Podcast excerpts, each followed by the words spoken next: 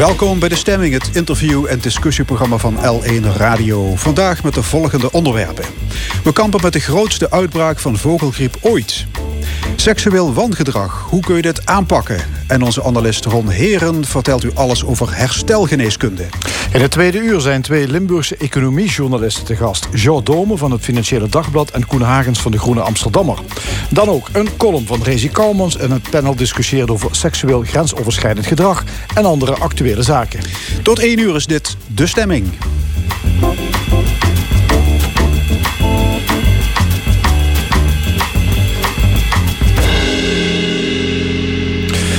Het nieuws wordt enigszins weggeduwd door corona, maar er waart vogelgriep door Europa. En niet zo'n beetje. Het gaat om de ergste uitbraak ooit. Ook in ons land en in Limburg heeft het virus toegeslagen op pluimveehouderijen. Gevolg ruimingen van kippen, een landelijke ophokplicht en vervoersverboden. Waarom is dat virus zo hardnekkig? En belangrijker, hoe komen we af van de vogelgriep? Aan tafel Erik Hubers, hij is voorzitter van de vakgroep pluimveehouderij van de LLTB... en Pascal Plusquin, fractievoorzitter van de Partij voor de Dieren in Provinciale Staten. Goedemorgen allebei. Goedemorgen. Meneer Hubers, hoe beroerd is de situatie? Nou, het is ongekend omvangrijk. We hebben alle landen in Europa hebben er inmiddels mee te maken. En ook buiten Europa zijn er grote landen besmet. Dus het is van ongekende omvang. En het eind is niet in zicht. Dus het is, er zijn heel veel besmettingen. Ja, hoe is de situatie in Limburg? In Limburg is de situatie sinds vrijdag weer zijn veilig. Hè? Dus ik zit zelf zat in een 3 kilometer gebied... 5 dagen voor de kerst was er een kalkoenbedrijf besmet... waar ik 2,5 kilometer vandaan zit met mijn bedrijf. Daardoor hebben we 5 weken op slot gezeten. Maar nu mogen we weer normaal mest en kippen vervoeren. Dus in Limburg is nu het zijn veilig. Ja, maar gisteren was er weer een uitbraak, zei u, in Lelystad? Klopt, gisteren was er een uitbraak bij een biologisch leghennenbedrijf in Lelystad... en daar was een paar maanden geleden was daar ook al een bedrijf besmet geweest. U zei tegen mij, dit is de ernstigste uitbraak ooit. Ja, als het gaat om de omvang sowieso. En ook hoe het is al vroeg begonnen. Wat ik al zei, het eind is niet in zicht. Dus het is niet alleen heel veel besmettingen... maar ook een hele lange periode waarin de vogelgriep... of eigenlijk... kunnen we bijna zeggen dat het endemisch is. Het vogelgriepvirus is eigenlijk niet meer weg geweest de laatste jaren. Ja, en de rest van Europa heeft het ook toegeslagen, hè? Italië met name is Italië het heel heftig. Engeland. Ja. Ja. Dus, maar ook in Afrika en Azië. Dus het is echt een wereldwijde pandemie. Ja, daar is het al jaren wel zo. Maar daar is het ook wel endemisch. Ook in landen als Israël en Egypte, daar speelt het ook. Ja, maar deze epidemie is nog niet te vergelijken met 2003. Nee. Toen alleen al in Nederland 30 miljoen dieren zijn vernietigd. Nou, Nederland heeft een hele bijzondere historie in de vogelgriepgeschiedenis. Want in 2003 was het in Nederland inderdaad heftig toegeslagen. En toen is het eigenlijk jarenlang rustig geweest. En weer in 2014 ook in Nederland weer begonnen met een grote uitbraak. Alleen toen wisten we veel sneller hoe te handelen. En zijn er veel minder uitbraken geweest. En is er ook geen versleping geweest. Is er alleen maar vanuit de natuur bedrijven besmet.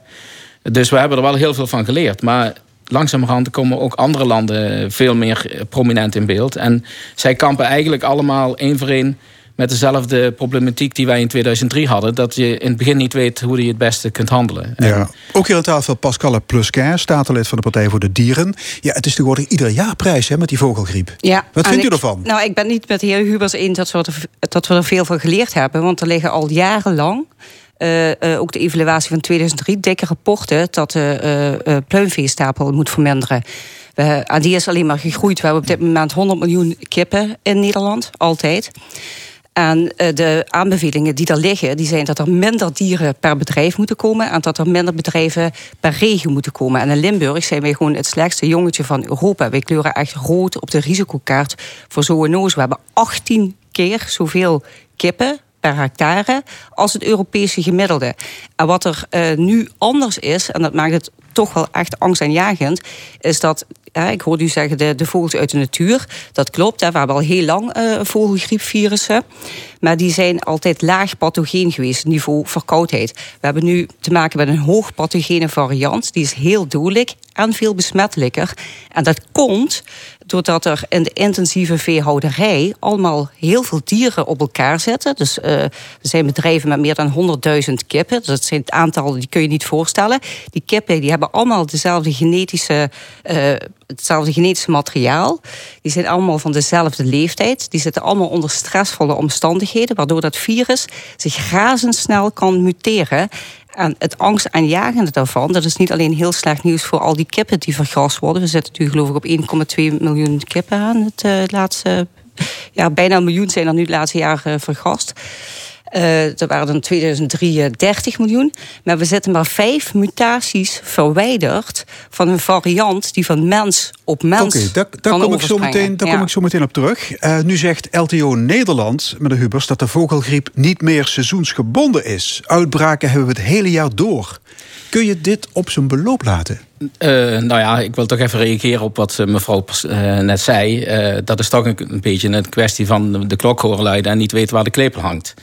Het is absoluut niet zo dat er in Nederland of in Europa het virus gemuteerd is naar hoogpathogeen. Dat is niet zo. Het is wel zo dat in Azië, waar de dieren toch op een minder professionele manier worden gehouden, ook in de commerciële houderij, dan hier in Nederland en in Europa, dat daar vanuit de wilde vogelpopulatie laagpathogeen virus in de pluimveestapel terecht is gekomen. In een soort backyard farms, met duizenden dieren weliswaar, maar toch een hele andere manier van dieren houden. En daar is het virus inderdaad gemuteerd naar hoogpathogeen. En ook van daaruit is het in de wilde vogelpopulatie terechtgekomen. En via de vogeltrek, dus via de wereldwijde vogeltrek, via Rusland en vervolgens ook naar Nederland, omdat wij heel veel trekvogels altijd hebben, omdat wij nat land zijn en een soort tussenstation voor trekvogels die vanuit Siberië naar warmere landen trekken. En daarom zijn we dus ook pechvogels in Nederland. Dus dat wij daar iedere keer die vogeltrek voor te kiezen krijgen. En daardoor hebben wij veel wilde vogels die besmet zijn en weer de commerciële bedrijven besmetten. Dus het is pertinent niet zo, wat hier net gesteld werd. Er zijn ook wetenschappers zoals Thijs Kuiken en anderen, waar ik ook met de roadmap aan tafel heb gezeten, die ook zeggen dat als je dat zou kunnen stoppen, dat in Azië de minder professionele manier van commercieel kippen houden, als je dat zou veiliger kunnen maken, dus geen besmetting meer vanuit de wilde vogels naar de commerciële houderij en terug, dan zou het virus misschien nog te stoppen zijn geweest een aantal jaren geleden. Ja. Maar nu is het zo groot dat vogelgriep bijna niet meer lukt. Is een zoonose, hè? Met andere woorden, dat ligt aan welke variant. Kan worden overgedragen van dier op mens. Pascal Plusquin, is er een gevaar voor de volksgezondheid? Dat is er absoluut. En het klopt dat het virus gemuteerd is in de intensieve veehouderij in China. Maar wij zijn het meest veedichte land ter wereld. Hè? Want ik net zei, 18 keer zoveel kippen. En de Limburg is daarin het ergste. En Thijs Kuiken, de wetenschapper die meneer Hubers net noemde, die geeft ook aan, en Ron Fouché ook, dat is een topviroloog verbonden aan Erasmus Universiteit, dat echt de oplossing erin ligt om te de veestapel te verkleinen. Dus de pluimveestapel is minder dieren per bedrijf, minder bedrijven per oppervlakte. Ja, dan zijn we in Limburg, hebben we dat gewoon heel veel. Maar u vroeg naar die besmettelijkheid of naar het risico van zoonose. Dat roepen ze al jaren. Er is natuurlijk in 2003 ook een dierarts overleden. En de mortaliteit, dus als dat virus, dat is 5 mutaties verwijderd van mens op mens. Het springt wel over van dier op mens. Dus met andere woorden, na 5 mutaties, dan duikt er een variant op die de mens zal treffen. Ja, en die is dan. De WHO zegt dat die 60% dodelijk is. En dat zie je ook al inderdaad in het buitenland, dat als er besmettingen zijn, China geloof ik 800 mensen, en er zijn er 473 van overleden. En wat ik echt angstaanjagend vind, ik heb er een vraag over gesteld. Ja? Ik wilde er nog één ding over zeggen. Hier in Maastricht zijn 400 vogels dood uit de lucht gevallen. Tientallen vossen en marters verdacht op vogelgriep. Dus het zit al in zoogdieren. Dat hebben we natuurlijk ook eerder gezien. En die hebben al 4 van die 5 mutaties. Hè, bijvoorbeeld die zeehonden die zijn getroffen in de Waddenzee. Die hebben al 4 van die 5 mutaties die nodig zijn om het dodelijk te maken van mensen. Om het te laten overspringen van mens op mens. Dus er is echt iets aan de hand. Meneer Hubers, ik heb interviews gelezen met virologen die hun hart vasthouden voor die mutaties.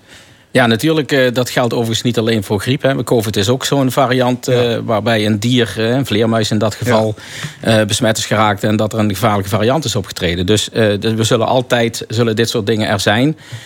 De Spaanse griep en de andere griep van heel lang geleden, dat waren ook mutaties met de varken, geloof ik, in die tijd. Dus ik zeg ook, ontken ook niet dat die mogelijkheid er is. Maar ik ben het niet met mevrouw Plusquin eens dat de pluimveehouderij in Nederland dat een risico vormt. Want we hebben een dusdanige grote bioveiligheid en een professionele manier van dieren houden.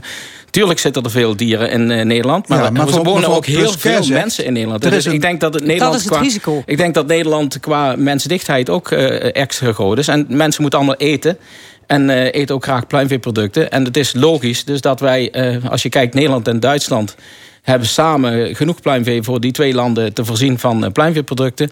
Dus ja, dat is heel lokaal. Dus waar zou je anders die producten vandaan moeten halen? Maar er is een verband tussen de uitbraak van de vogelgriep en de intensieve pluimveehouderij. Ja, en dat komt. Er zijn inderdaad, toeno's van alle tijden. Maar het risico is die mutaties die vinden plaats in die intensieve veehouderij. Van die 39 mutaties die er zijn geweest, komen er 37 aantoonbaar uit de intensieve veehouderij. En daarvan zijn er 14 in Europa geweest. En wij exporteren 3/4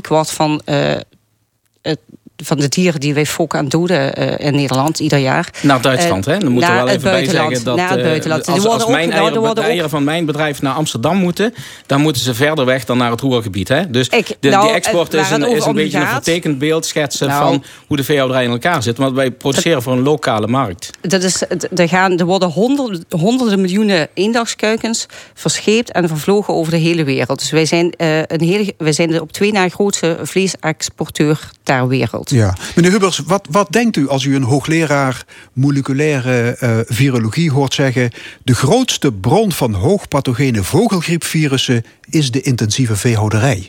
Nou, wat denkt u dan? Dat wetenschappers elkaar vaak tegenspreken. Hè? Dus dat bijvoorbeeld, de naam is net al een paar keer genoemd, Thijs Kuiken, die schreef een paar weken geleden nog dat het virus absoluut niet door de lucht kon worden verplaatst. Hè, terwijl wij op alle bedrijven zien dat bij de luchtinlaat de eerste besmettingen plaatsvinden. Dus wij zijn er wel van overtuigd dat het gewoon via de lucht komt. Zeker als de lucht vochtig en mistig is. En diezelfde wetenschapper zegt van, dat kan absoluut niet. Moet versleping zijn. En tegelijkertijd pleit hij ervoor dat bedrijven verder uit elkaar liggen om minder gevaarlijk voor elkaar te zijn. Dus wetenschappers spreken zichzelf ook vaak tegen. Ik denk dat maar kippen zitten dichter op elkaar in die megastallen. Nou, in een megastal zitten ze niks dichter op elkaar dan in een niet-megastal. Want er zijn wettelijke normen voor hoeveel kippen je op een vierkante meter mag houden. Het gaat er alleen misschien om hoeveel dieren er in een bepaalde omgeving zitten. En dan zijn, naar mijn beleving, die wilde trekvogels rond het Veluwemeer en op andere plekken veel gevaarlijker, ook voor mutaties, ook naar de mens toe, dan de veilige dierhouderij zoals wij die in Nederland kennen. Pascal Plusquin schudt van nee. Dat had ik ook niet anders verwacht. Nee, dat is absoluut niet waar. Die mutaties die vinden dus plaats in de intensieve veehouderij. En een onderdeel kon zijn. En er wordt ook niet dat is gewoon aangetoond. Nee, maar in welke intensieve veehouderij kunt u mij vertellen? Wat ik net aangaf, er zijn 39 mutaties hebben plaatsgevonden, waarvan 37 in intensieve veehouderijbedrijven, waarvan 14 in Europa. En er wordt ook vervoerd en ingesleept, er zijn erfbetreders. En inderdaad wordt het ook verspreid door vogels, maar als die intensieve veehouderij een stuk verminderd wordt, als er veel minder dieren per oppervlakte zijn in die stallen en minder stallen, dan is dat risico ook veel kleiner. Dan heb ik een vraag voor u. Met hoeveel zou dan de pluimveestapel moeten verkleinen om dat risico wat u schetst, waar ik overigens niet op die manier in geloof, maar om dat risico te verkleinen, hoeveel zou dan de pluimveestapel moeten verkleinen? Nou, wat ons betreft zou die met 70% kunnen verkleinen, want dan heb je ook gelijk die export te pakken. Nee, dat is niet waar. Er zal ook meer een transitie moeten plaatsvinden naar plantaardige eiwitten. Dat ben ik sowieso niet met u eens, maar als u zegt heeft natuurlijk ook een belang daarin. U heeft een andere ideologie dan ik heb en eigenlijk zou het hier moeten gaan over vogelgriep. En het wordt vermengd met ideologieën van moeten we plantaardig of dierlijk eiwit eten. Nee, het gaat erom dat zijn aanbevelingen van wetenschappers. Er is behoefte aan producten die er nu in de markt zijn. En dat is een grote behoefte en groeiende behoefte aan pluimveeproducten. En in Nederland en ook in Europa, maar Nederland is wel koploper, hebben we een veilige manier van pluimvee houden. We hebben op dit moment een grote uitdaging met het vogelgriepvirus, omdat het door trekvogels steeds het land binnenkomt. En waar op dit moment hard aan gewerkt wordt, is om een vaccin beschikbaar te krijgen om de pluimveestapel te vaccineren, zodat we uiteindelijk, en dat zal best nog een paar jaar duren, maar om uiteindelijk van het virus verlost te worden. De pluimveesector wacht op een vaccin. Nou, is dat een oplossing? Nee, dat is niet de oplossing. En overigens is dat heel lang tegengehouden vanwege die exportbelangen. Dit vaccin dat wordt tegengehouden omdat andere landen geen niet-gevaccineerd kippenvlees wilden. Dus dat is de oorzaak. Dus dat is op zich al verschrikkelijk. Want daardoor worden miljoenen dieren vergast. De oplossing... En dat wordt en dat heel snel dat gezegd, maar het is wel niet waar. Ja, dat klopt, maar als u dingen vertelt die niet waar zijn... Dan is het heel moeilijk om ze daarna nog te weerleggen. Het gaat erom dat... kijk, die... was ik even van mijn tekst af door de interruptie. Maar die... de export, dat is een groot probleem. We hebben hele dichte veestalen. En het is niet onze ideologie. Ik vind dat persoonlijk ook. Maar het zijn wetenschappers die de regering adviseren. En die rapporten die liggen er al sinds 2003 zijn er al evaluaties geweest. Zo'n rapport Bekendam uitgebracht. En waaronder de vorige minister De Jong heeft gezegd... we moeten dat wel allemaal overnemen. En een van die aanbevelingen is dus wat ik de hele tijd zeg... minder dieren per bedrijf en minder bedrijven dicht bij elkaar. Helder. Meneer Hubers, u bent bestuurder van allerlei pluimveeorganisaties. U kent die sector als geen ander. Is inperking van de pluimveestapel bespreekbaar? Als dat zinvol is, altijd. Hè? Want wij zijn natuurlijk realistische mensen... en willen kijken naar wat zinvol is. Ja, alleen, maar 17% vindt u dat is heel vreemd om dat te doen. Hè? Want dat zou betekenen dat we al die producten moeten importeren. Hè? Ik heb net al geschetst, Nederland-Duitsland gezamenlijk... heeft een 100% zelfvoorzieningsgraad. Hè? Dus de export waar mevrouw het over heeft, dat is heel dichtbij. Het gaat wel de grens over. Maar het is, wat ik al zei, dichterbij dan Amsterdam. Vaak. Maar wat ik ook wil zeggen is... er werd net gesteld dat de sector niet wil vaccineren. Dat is pertinent niet waar. Er is tot op de dag van vandaag geen vaccin. Onze kippen, ook op mijn bedrijf... worden tegen talloze ziektes gevaccineerd. De belangrijkste die jullie kennen is salmonella. Daar vaccineren wij tegen. Maar ook tegen allerlei andere ziektes vaccineren wij. Omdat dat goed is. Er is geen vaccin tegen hoogpathogene vogelgriep op dit moment. Daar wordt hard aan gewerkt. En natuurlijk... moet er dan internationale afspraken gemaakt worden... dat de producten dan ook nog de grens over kunnen... als de dieren gevaccineerd zijn. Maar gelooft u mij, nu er zo wereldwijd verspreid vogelgriep is... en zeker in Europa, is het draagvlak om snel aan dat soort afspraken te werken... is er meer dan er ooit was. Okay, dus ik ga ervan uit dat als wetenschap en de farmaceutische sector in staat is... om een toepasbaar vaccin binnen afzienbare tijd te ontwikkelen... dan zal de sector dat direct toe willen passen. Oké, over een tijdje is dit virus uitgeraasd. Is het dan wachten op de volgende uitbraak? Nou, als we kunnen vaccineren niet. Als dus het vaccin er komt en beschikbaar is... en ook mag worden toegepast. We zien natuurlijk ook met die COVID-vaccins... dat je steeds meer te maken hebt met vaccinaties. Dus dat je ook, of met mutaties, dat je achter de feiten aanloopt. En wat de regering gewoon niet goed doet... Hè, we hebben gezien dat er met de COVID-pandemie... je gaat onze privacy, grondrechten, de scholen dicht... het MKB wordt om zeep geholpen. Maar nu er een hele grote pandemische dreiging is... van die vogelgriep, wordt er niet geacteerd op een echte oplossing. En die echte oplossing is minder dieren en minder bedrijven per oppervlakte. Ik dank jullie hartelijk. Pascal Plusquin van de Partij voor de Dieren en Erik Hubers van de LLTB. Het seksuele wangedrag bij het tv-programma The Voice leidde deze week tot felle discussies. Zometeen een gesprek over grensoverschrijdend gedrag op andere werkvloeren. Maar eerst Aretha Franklin, Respect.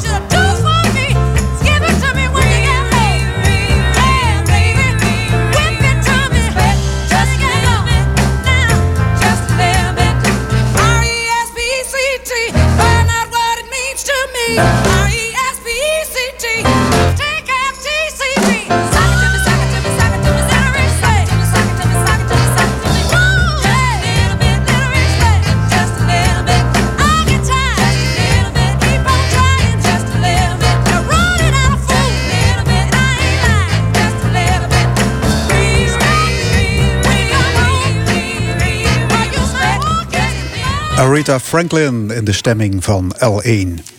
De beerput rond The Voice of Holland leidde deze week tot veel discussie over seksueel grensoverschrijdend gedrag.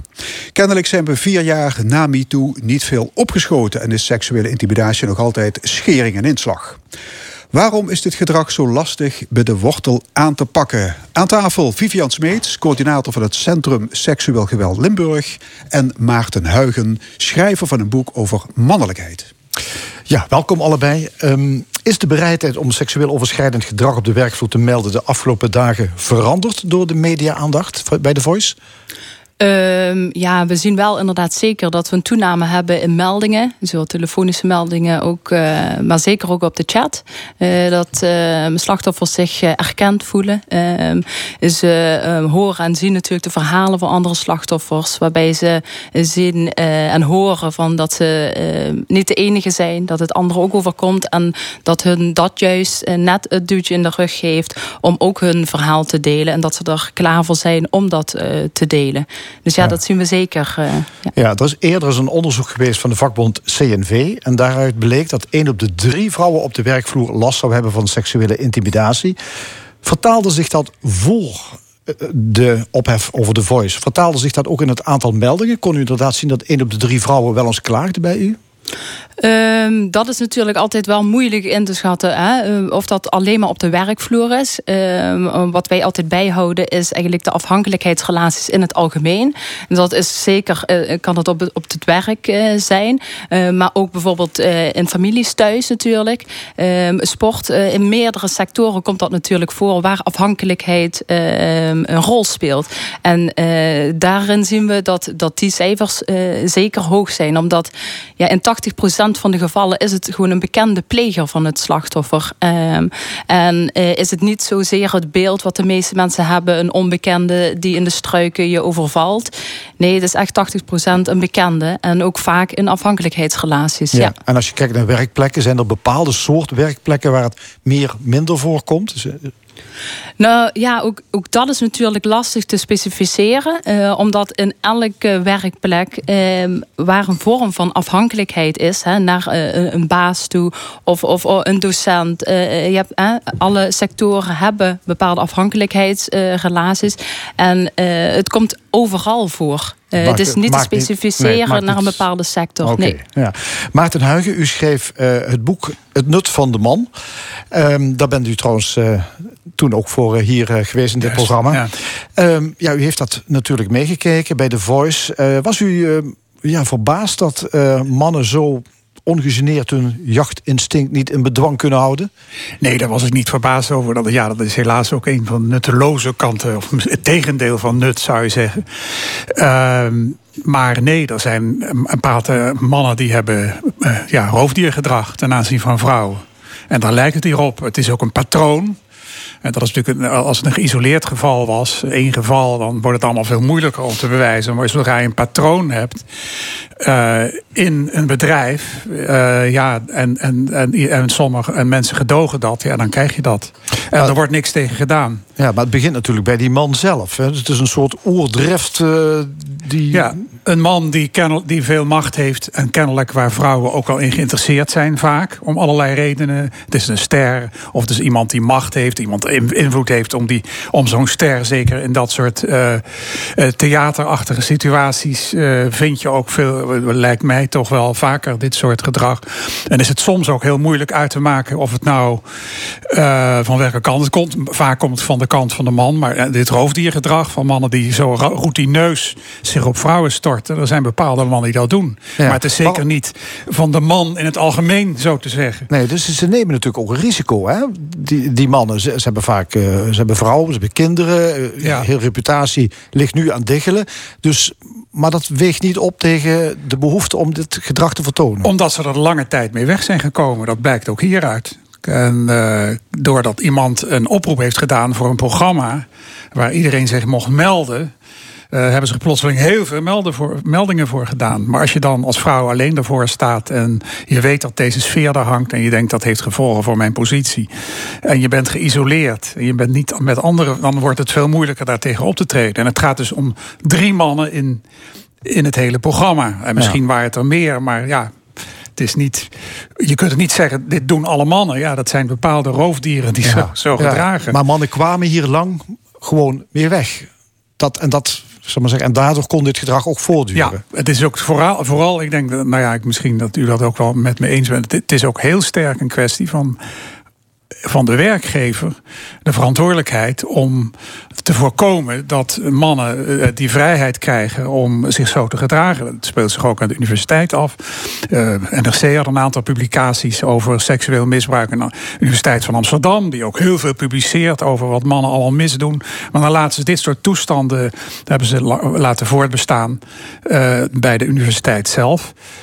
Ook omdat, onder andere omdat de ombudsman ook niet helemaal onafhankelijk was. Ja. Ik denk ook heel goed wat u zegt, inderdaad, om de nadruk te leggen op, in deze dan de mannen, maar in ieder geval op de plegers. Van hoe kunnen wij in het werk, zeg maar, in het bedrijf, ervoor zorgen dat zij niet de grens overgaan. Dat zij respecteren de andermans grenzen. En niet zozeer dat op het slachtoffer wordt ingezoomd alleen. Van we doen vertrouwenspersonen en dat de slachtoffer zich maar moet te melden. Ja. Nee, je moet het juist ook op het andere, op juist de plegerskant ook neerleggen. Maar je kunt het natuurlijk alleen maar doen als er gemeld is. Je kunt ook alleen de pleger aanpakken als er een klimaat is waarin vrouwen het kunnen, want anders weet je niet wat je moet doen. Zeker, maar je kan er natuurlijk ook voor gaan zitten. Je kan in je bedrijf natuurlijk ook al heel veel investeren in bijvoorbeeld, ik noem maar iets, workshops of dergelijke. Hoe ga ik om met elkaar? Hoe voorkom ik victim blaming?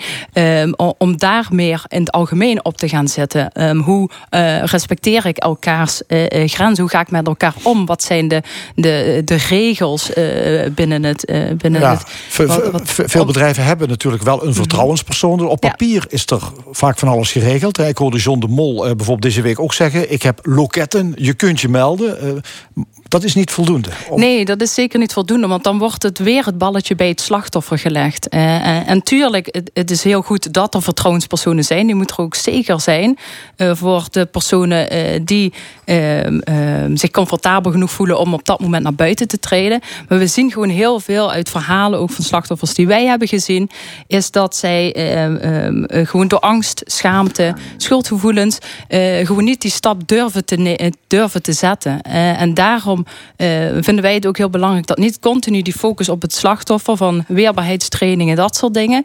Maar ook vooral op de plegers, of in ieder geval in het algemeen, hoe gaan we met elkaar om en hoe kunnen we consent of toestemming ervoor zorgen dat iedereen zich daaraan houdt. Dus actief, als bedrijf moet je daar actief mee bezig zijn. Ja, dat je er al voor gaat zitten, eigenlijk proberen om het zoveel mogelijk te voorkomen. Ja. Afgelopen week zag ik heel veel bijval voor vrouwen die zich gemeld hebben in dit geval. Terwijl vaak gezegd wordt, vrouwen durven zich niet te melden, zijn bang voor victim blaming. Ja. Is er iets veranderd de afgelopen dagen? Nou, ik denk dat het ook voornamelijk zit in het stuk erkenning. Wat slachtoffers ook vaak zoeken natuurlijk. Hè, dat hebben we ook in meerdere interviews van slachtoffers gezien. Hè, naar aanleiding van The Voice. Is dat ze het eerst altijd vaak bij zichzelf zetten. Heb ik misschien de verkeerde signalen afgegeven? Was het misschien niet zo erg als dat ik het nu schets? Maar door het uit te spreken en door anderen ook aan het woord te horen, komt het besef dus pas later van, ja, maar het is veel erger dan dat ik het me eigenlijk zelf natuurlijk op dat moment had gezien. En durven ze er ook nu naar buiten te treden, omdat ze dan zien dat het niet hun schuld is. Dat is nooit het schuld van het slachtoffer. En dat ze ook erkenning zien in andere slachtoffers. Zich gehoord voelen en dan naar buiten durven te treden. Ja. Hoe cruciaal is macht bij grensoverschrijdend gedrag? Ja, uiteraard. Het is al een man die macht heeft over een ander. We hebben het hier over werkgever-werknemerssituatie. En misschien ook wel een privérelatie. Zijn machtsverschillen ongetwijfeld spelen een rol. Je kunt maar aan de andere kant bij het bewijs speelt dat een hele grote rol, maar dan heb ik het over strafrecht.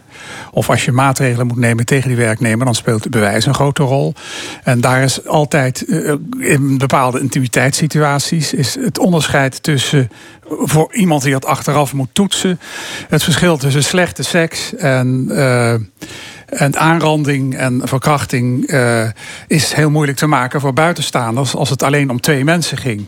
En er is verder heel weinig.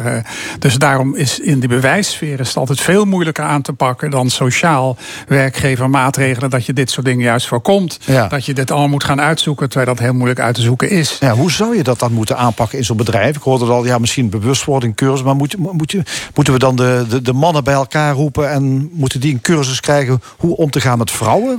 Nou ja, het moet natuurlijk. Het probleem is, en daar is ook al in Nederland veel onderzoek naar gedaan, dat zult u ook wel kennen. Dus het doet zich voor volgens de Nationale Enquête Arbeidsomstandigheden.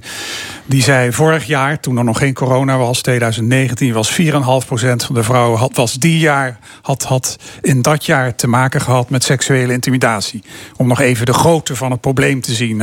1 op de 3, dat zal wel levenslange ervaring zijn. Dat zal een ander cijfer zijn van het CNV.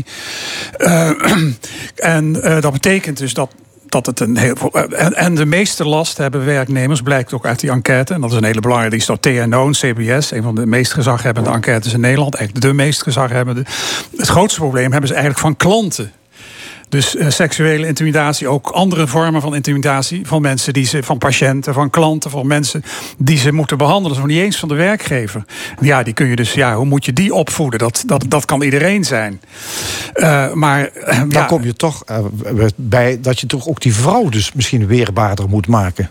Nou, ik denk nogmaals dat het gewoon een maatschappelijke verschuiving ook op een gegeven moment moet worden. Is dat er echt vroeg in de opvoeding voorlichting moet zijn. Niet zozeer hoe wij zijn opgevoed alleen maar over seksuele voorlichting. Maar meer over van hoe ga je met elkaar om? Wat zijn elkaars grenzen? En is om dat breder uit te meten. Maar niet iedereen denkt daar hetzelfde over. Hè? Wat is ongepast gedrag? Er zijn natuurlijk mensen die vinden dat een complimentje wel moet kunnen. Iemand anders schiet misschien al in de stress. Ja, zeker. Dat zijn, kijk, wat voor u misschien grensoverschrijdend gedrag is, is voor mij het nog niet. Ja. Zeker zijn daar verschillen in. Dat bouwvakkers vanaf de steiger natuurlijk naar vrouwen riepen en floten. Ja, nee, maar dat klopt. Maar het is grensoverschrijdend gedrag zodra dat de andere partij, het slachtoffer, dat als grensoverschrijdend ziet. En daar moet je naar richten en dat accepteren en op dat moment stoppen. En vooral als we het hebben over. Dat moet maar zijn. Ja, en dat ook vooral als we het hebben over afhankelijkheidsrelatie. Hè, dus ook bij The Voice, maar het kan in elk bedrijf zijn. Is dat de hogere partij, die moet de verantwoordelijkheid nemen om bepaalde grenzen te stellen. En weten van de onderliggende partij is afhankelijk van mij. Dan moet je daar heel bewust ook. De grenzen voor hebben om op een gegeven moment. Niet die grens over te gaan met de actie. Maar het gaat vooral om het vaststellen van een patroon. Moeten we ons strafrecht hierop aanpassen? Want het is natuurlijk heel moeilijk om iets te bewijzen. Het gaat vaak in een situatie waar 2 mensen bij betrokken zijn. Er zijn geen getuigen. Is daar strafrechtelijk iets aan te doen? Of op een andere manier? Doet men in Nederland.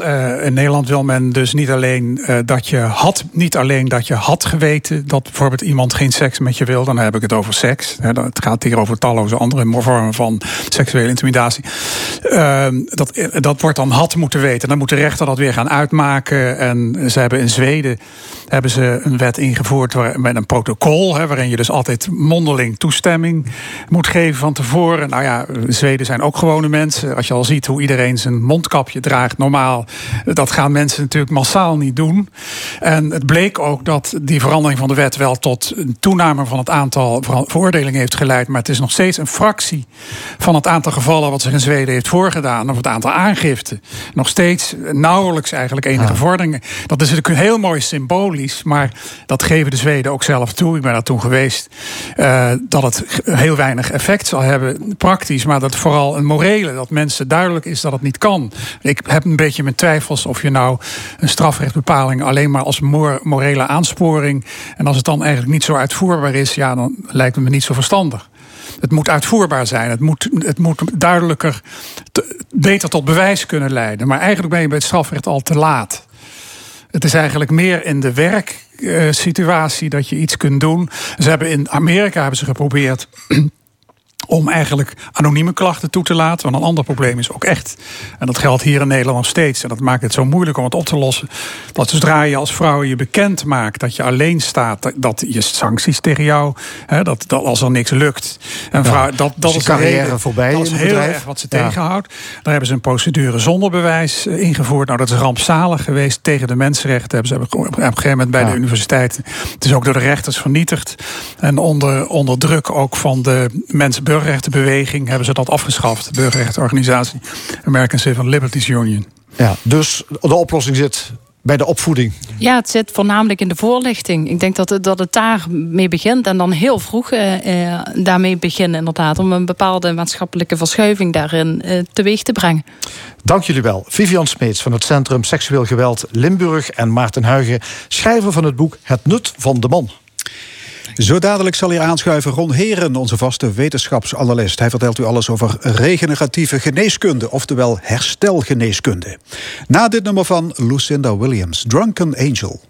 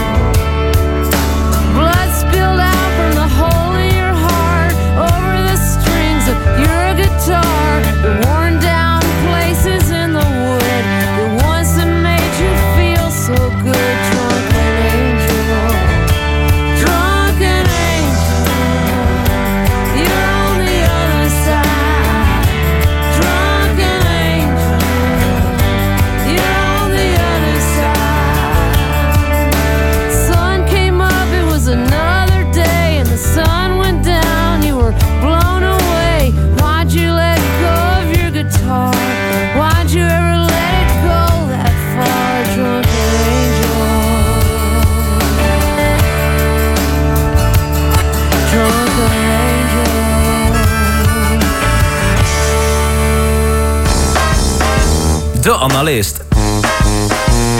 Vandaag met wetenschapsanalist Ron Heeren. Ron, welkom. Dank je. Je bent natuurkundige, hoogleraar moleculaire beeldvorming. En je gaat ons vandaag inwijden in de geheimen van de zogenoemde regeneratieve geneeskunde. Klopt. Zometeen mag je uitleggen wat dat is. Maar waarom wil je het daar nu over hebben? Nou, er is afgelopen december, net voor kerst, is er een voorstel, geld van een voorstel vrijgekomen voor regeneratieve geneeskunde. Een zogeheten groeifondsvoorstel.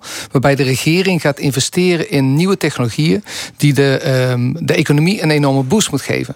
Deel daarvan gebeurt hier in Maastricht en gaat over regeneratieve geneeskunde. En dat leek me een mooie aanleiding om nu eens te gaan praten over wat daar allemaal gebeurt en wat het is. Ja, want het is jouw en mijn belastinggeld. Ja, absoluut. Toch? Ja, dus daar mag best over gesproken worden. Wat krijgen we daar nu voor? Regeneratieve geneeskunde is herstelgeneeskunde. Wat is het precies? Nou, eigenlijk is regeneratieve geneeskunde het gebruik maken van biologische processen om nieuw weefsel te maken. En in de natuur is dat. Dat is essentieel, hè? Het maken van nieuw weefsel. Ja. Want als je denkt, een prachtig voorbeeld is de salamander. Hè? We kennen allemaal het verhaal: een salamander verliest zijn staart, wordt er afgebeten of komt ergens tussen zitten. En die groeit weer aan. Nou, wetenschappers over de hele wereld hebben zich het hoofd gebroken over hoe kunnen we die processen nu gebruiken om nieuw weefsel te regenereren. Bijvoorbeeld als bij een botbreuk of als er in een operatie een stuk orgaan weg wordt gesneden. Ja, kunnen we daar wat mee? En dat maakt het ook zo anders als de gewone geneeskunde. Dus kunnen we dat proces gebruiken om andere aandoeningen te genezen. Daar komt het eigenlijk op neer. Te genezen en te verhelpen. Veel aandoeningen waar de moderne geneeskunde mee worstelt is dat er ook weefsel kapot gaat en weggaat, afsterft. In tumoren, die worden weggesneden. En daarmee wordt ook veel gezond weefsel weggesneden. Nou, kunnen we dat vervangen? Kunnen we dat vervangen op een manier dat we die biologische processen gebruiken? Oké. En hoe anders is het dan de normale geneeskunde? Nou, eigenlijk, de normale geneeskunde richt zich heel erg sterk op het bestrijden van symptomen. Of wat ze noemen een curatieve aanpak. Waar bijvoorbeeld iets wat niet goed is weggehaald wordt. Denk weer aan die tumor. De regeneratieve geneeskunde kiest een andere aanpak. Die kijkt naar de oorzaak van het probleem. Dus er is weefsel weg. Je hebt een snijwond en die snijwond die moet dichtgroeien. Als die snijwond heel klein is, kan het lichaam dat zelf. Maar hoe kunnen we dat proces nou sturen, controleren, zodat we ook bij een hele grote wond een nette regeneratie van die huid krijgen? Dus het is echt het verschil tussen het reageren op een proces versus het sturen van de biologie om nieuw weefsel te maken. Je maakt gebruik van de natuurlijke regeneratie. Ja. Die je probeert zoveel mogelijk te sturen en te controleren. Ja, en dat is natuurlijk een heel complex proces. Ontzettend. Hè, daar komt van alles bij kijken. Moleculaire, biologie, mechanica, metabolisme, eiwitten, het is aan de ene kant de biologie, aan de andere kant de scheikunde, de moleculen, en aan de laatste kant de natuurkunde. Ja. Want krachten spelen ook een hele belangrijke rol. En alles draait om het precies sturen van cellen. Ja, sturen van cellen, ja. En die cellen, dat zijn nog de bouwstenen van de regeneratieve geneeskunde. Eigenlijk, als je nadenkt over wat wil je nu met regeneratieve geneeskunde doen, is dat je cellen wilt gaan sturen om samen te werken. En daarvoor heb je als eerste bouwsteen de cellen zelf nodig. En als tweede bouwsteen wordt daar vaak een raamwerk voor gebruikt. Een soort stijger waarop al die cellen al vooraf georganiseerd worden, zodat ze daarna kunnen gaan groeien en dat weefsel kunnen vormen. Want eigenlijk is een weefsel niets anders als een groepje samenwerkende cellen, een soort voetbalteam wat samen een wedstrijd wint en zich vermenigvuldigt. Die cel is ongelooflijk belangrijk. Het is de basis eenheid van leven. Wetenschappers definiëren leven als iets wat zich zelfstandig kan vermenigvuldigen en in stand houden. Nou, de kleinste eenheid daarvan zijn cellen. Ja. Je hebt heel verschillende soorten celtypes, hè? Ja. Heel veel verschillende cellen. Botcellen, hartcellen, noem maar op. En daar maken we ook gebruik van in de regeneratieve geneeskunde. Een heel belangrijk celtype zijn de stamcellen. Die stamcellen zijn eigenlijk cellen die nog niet besloten hebben wat hun lot zal zijn. Ja, of wat hun lot onrijpe cellen. Onrijpe cellen. Dus eigenlijk een soort rijpingsproces. En gegeven de juiste instructies kunnen die cellen alles worden. Dus die kunnen huidcellen worden, botcellen, bloedcellen, levercellen, hersencellen, neuronen, ga zo maar door. En dat is eigenlijk uniek. Nou, wat doet de regeneratieve geneeskunde nu? Die probeert die instructies te gaan gebruiken om die cellen, die stamcellen, de juiste kant op te sturen. Denk aan artrose bijvoorbeeld. Dat is kraakbeen wat verdwijnt. Op het moment dat dat verdwijnt, zou je dat kunnen vervangen door daar wat stamcellen in te zetten en die de juiste instructie kunnen geven om dan weer tot kraakbeen uit te groeien. Nou, dat zijn nou typisch die regeneratieve processen. Het opvullen van gaten in weefsel met gegenereerd weefsel. Ja. Het klinkt allemaal futuristisch. Is het dat ook? Met andere woorden, hoe lang zal het duren voordat we daar de vruchten van kunnen plukken? Nou ja, kijk, in de Hollywoodfilms zijn natuurlijk prachtige voorbeelden van de nanobots en de slimme op silicium gebaseerde robotjes die dan in weefsel en daar alles repareren. Ja, dat is niet aan de orde. Nee. Dat is science fiction op dit moment. We praten over koolstofgebaseerde systemen. En ja, hoe lang duurt het nog voordat we daar wat van gaan merken? Nou, dat doen we al. Ik bedoel, in veel therapieën wordt dit al gebruikt. Een van de therapieën waar je wel eens mee in aanraking zou kunnen komen is op het moment dat je naar de tandarts gaat en er wordt een implantaat geplaatst. En dan wordt er een gat geboord, dan wordt er een implantaat erin gezet. Maar bij sommige mensen zit er niet genoeg of niet voldoende bot in om dat implantaat vast te laten groeien. Dus wat doet men dan? Dan stopt men een beetje botcellen met wat regeneratief materiaal in, zodanig dat dat implantaat zich geweldig verankert. Dus het wordt al toegepast? Het is de laboratoriumfase ontgroeid? Voor sommige toepassingen is het de laboratoriumfase ontgroeid, maar er is nog zoveel wat er nog te leren is, totdat we naar de echte belofte van de regeneratieve geneeskunde komen. Ja. In dat laboratorium wordt dus ook al druk geëxperimenteerd. Even terug naar die cellen, want met die cellen maak je een soort raamwerk, een soort steiger. Hè? De cellen die maken niet het raamwerk. Wat er gebeurt in de regeneratieve geneeskunde is dat je bijvoorbeeld eerst het raamwerk maakt. En het raamwerk bestaat dan uit eiwitten. Eigenlijk dode materie. Materie die zich niet kan voortplanten. Denk aan een nylon gritje of een nylon stukje weefsel waar je dan celletjes op gaat zetten. En je zet er een paar op. En langzaam maar zeker groeien die cellen, vermenigvuldigen zich. En maken dan rond die steiger maken ze dat weefsel. Hè. Mensen doen dat bijvoorbeeld bij huidtransplantaties. Waar huidcellen van een huidbiopt genomen worden. Daar worden de cellen die de opperhuid en de leerhuid maken van verwijderd. Dan wordt er een eiwitmatrix geplaatst. Die cellen worden daarop gegraft of op geplaatst. Ze groeien en na een stuk of 2-3 weken heb je een stukje huid wat je kunt gebruiken voor een transplantaat. En het mooie aan die aanpak is dat je dus mens-eigen cellen gebruikt. Cellen die genetisch hetzelfde zijn als die patiënt. Dus daarmee een veel lager risico hebben op afstoting en waarmee die transplantaten ze veel beter hechten aan de wond. Ja, ik begrijp dat er in Engeland al een studie is gedaan met een muizenlever.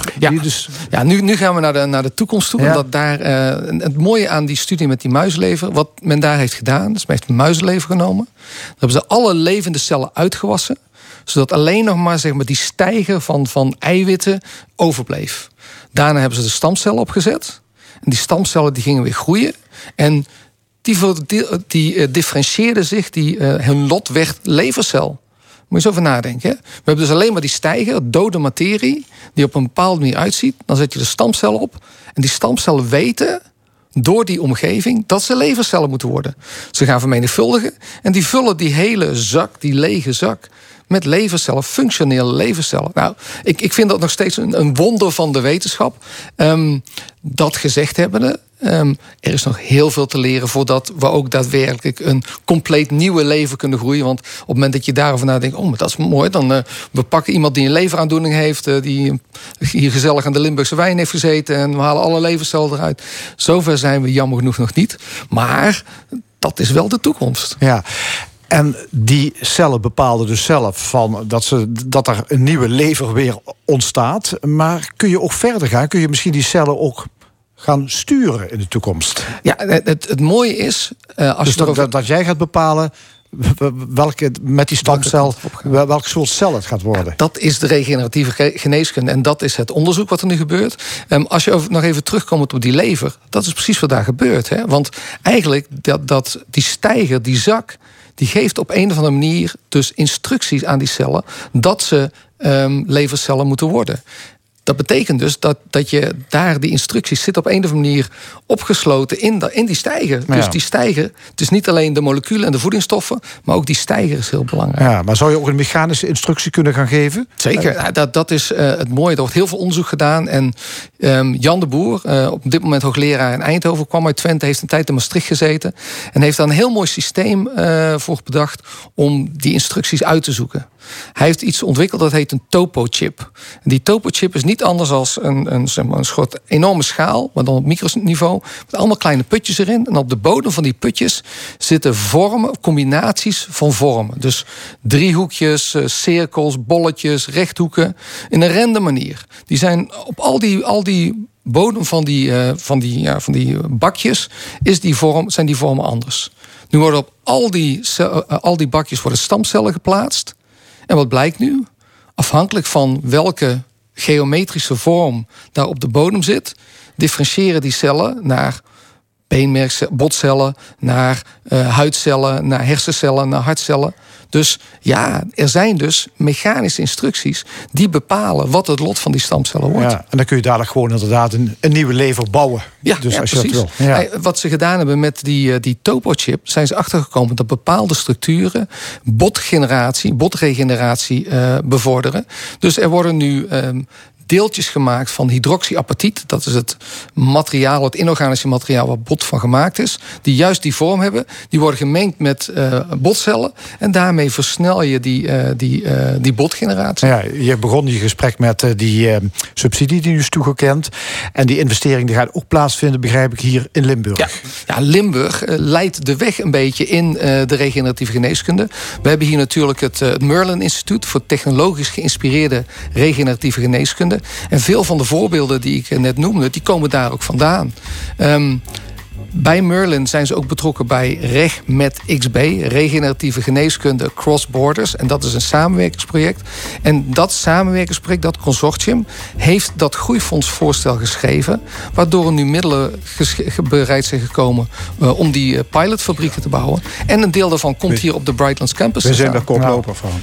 Ja, geweldig toch, kunnen we weer bijschrijven. Ja. Oké, dankjewel Ron Heeren. Graag gedaan. Straks in de stemming de Limburgse economiejournalisten Jean Domen van het FD en Koen Hagens van de Groene. Rezi Kalmans met een column en het panel discussieert over prangende actualiteiten. Blijf luisteren, tot zometeen.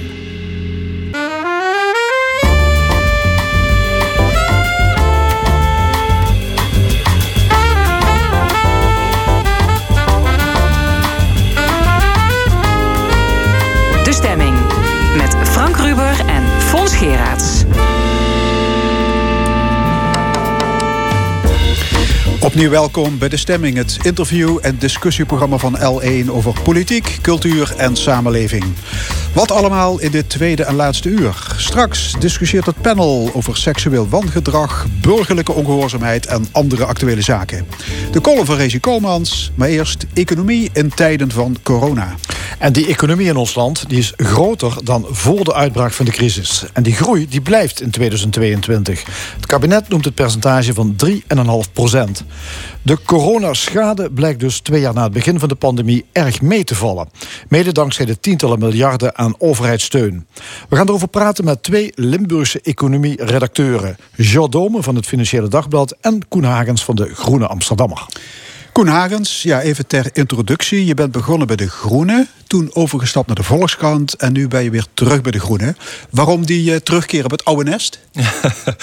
Ja, de tragere weekbladjournalistiek trok toch wel. Hoewel een krant als de Volkskrant hartstikke mooi is en heel erg spannend om voor te werken, had ik na 5,5 jaar zin in weer mooie lange stukken te schrijven. Ja. Dus er zit een nadeel aan vast als je iedere dag ja, iets zeker moet maken, een dagblad. Ja, het is toch veel gehaaster natuurlijk.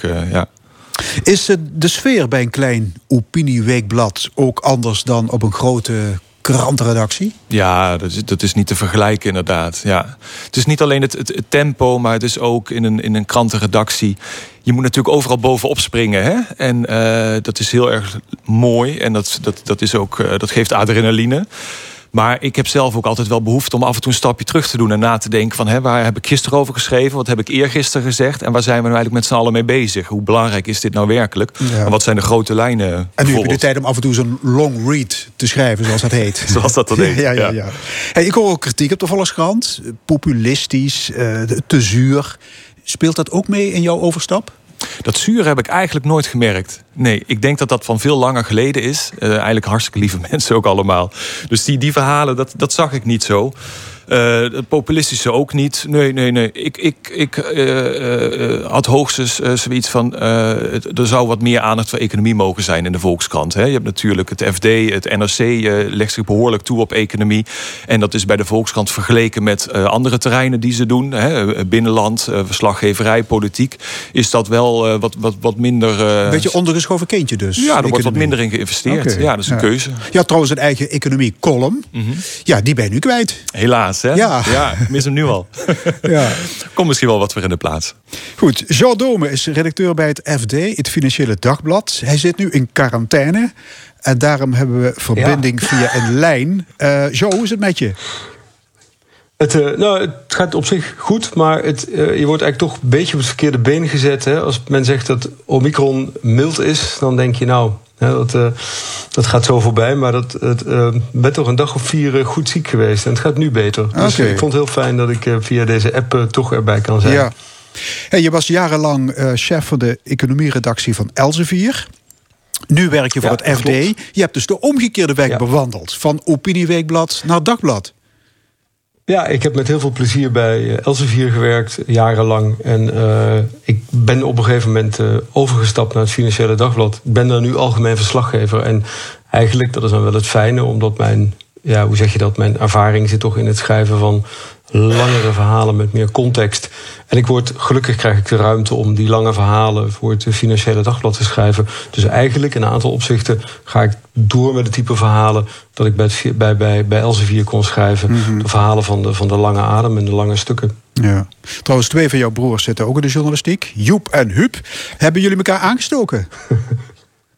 Nou, Joep is 9 jaar ouder. En ik herinner me nog, toen hij op de school voor de journalistiek zat... en toen stage ging lopen bij het Limburgs Dagblad...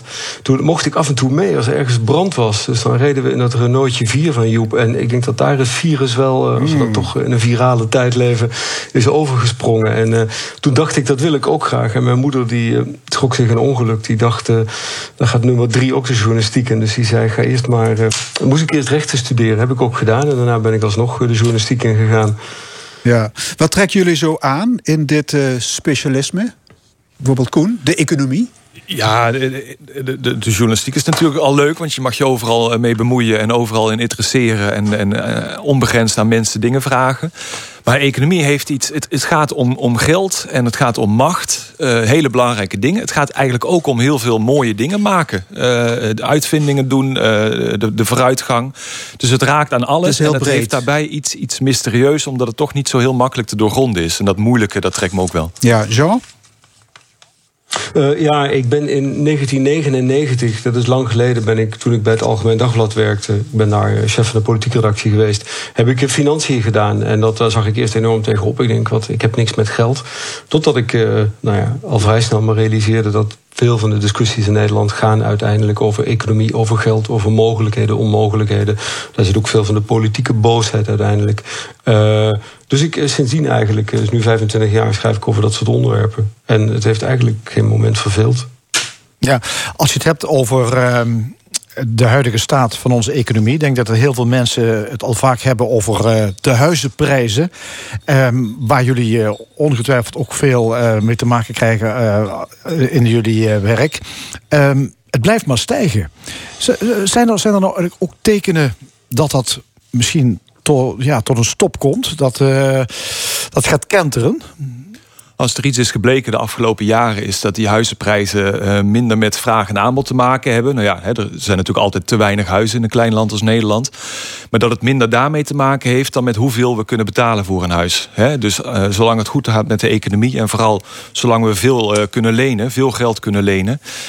zullen die prijzen gewoon doorstijgen. Dus het enige wat die huizenprijzen op die manier zou kunnen stoppen... nu is als de rente flink gaat stijgen in reactie op de inflatie. Dat zou kunnen gaan gebeuren, maar ik zie het komende jaar dat nog niet in een enorm tempo dat in Nederland echt die huizenprijsstijgingen worden afgeremd. Ja, het heeft minder te maken met het aanbod, maar meer met het feit dat we gewoon veel geld hebben dus. Ja, het is eigenlijk maar wat de gek ervoor geeft. Hè? Ja. Dat is eigenlijk een hele rare situatie. Dat wil je eigenlijk niet hebben op die manier. Ja, Jean Domen, reactie? Ja, maar je ziet het eigenlijk internationaal ook. Hè. Rente is laag, dus spaargeld rendeert ook niet. Dus je ziet dat mensen zoeken daar andere plekken voor waar ze het weg kunnen zetten. Mensen gaan beleggen, gaan ook huizen kopen. Een huis is op zich, als je kijkt naar de prijsstijging... Hè, daar, als je dan toch geld over hebt, kun je het beter in je huis stoppen... dan op de bank hebben staan. Dat is internationaal natuurlijk een punt. Wat ik wel denk, ik heb bij Elsevier een jaar of... nou, het is alweer... 10 jaar geleden verslag gedaan van de grote crisis op de huizenmarkt. Dat kunnen mensen zich nu niet meer voorstellen. Maar prijzen gingen echt, daalden enorm.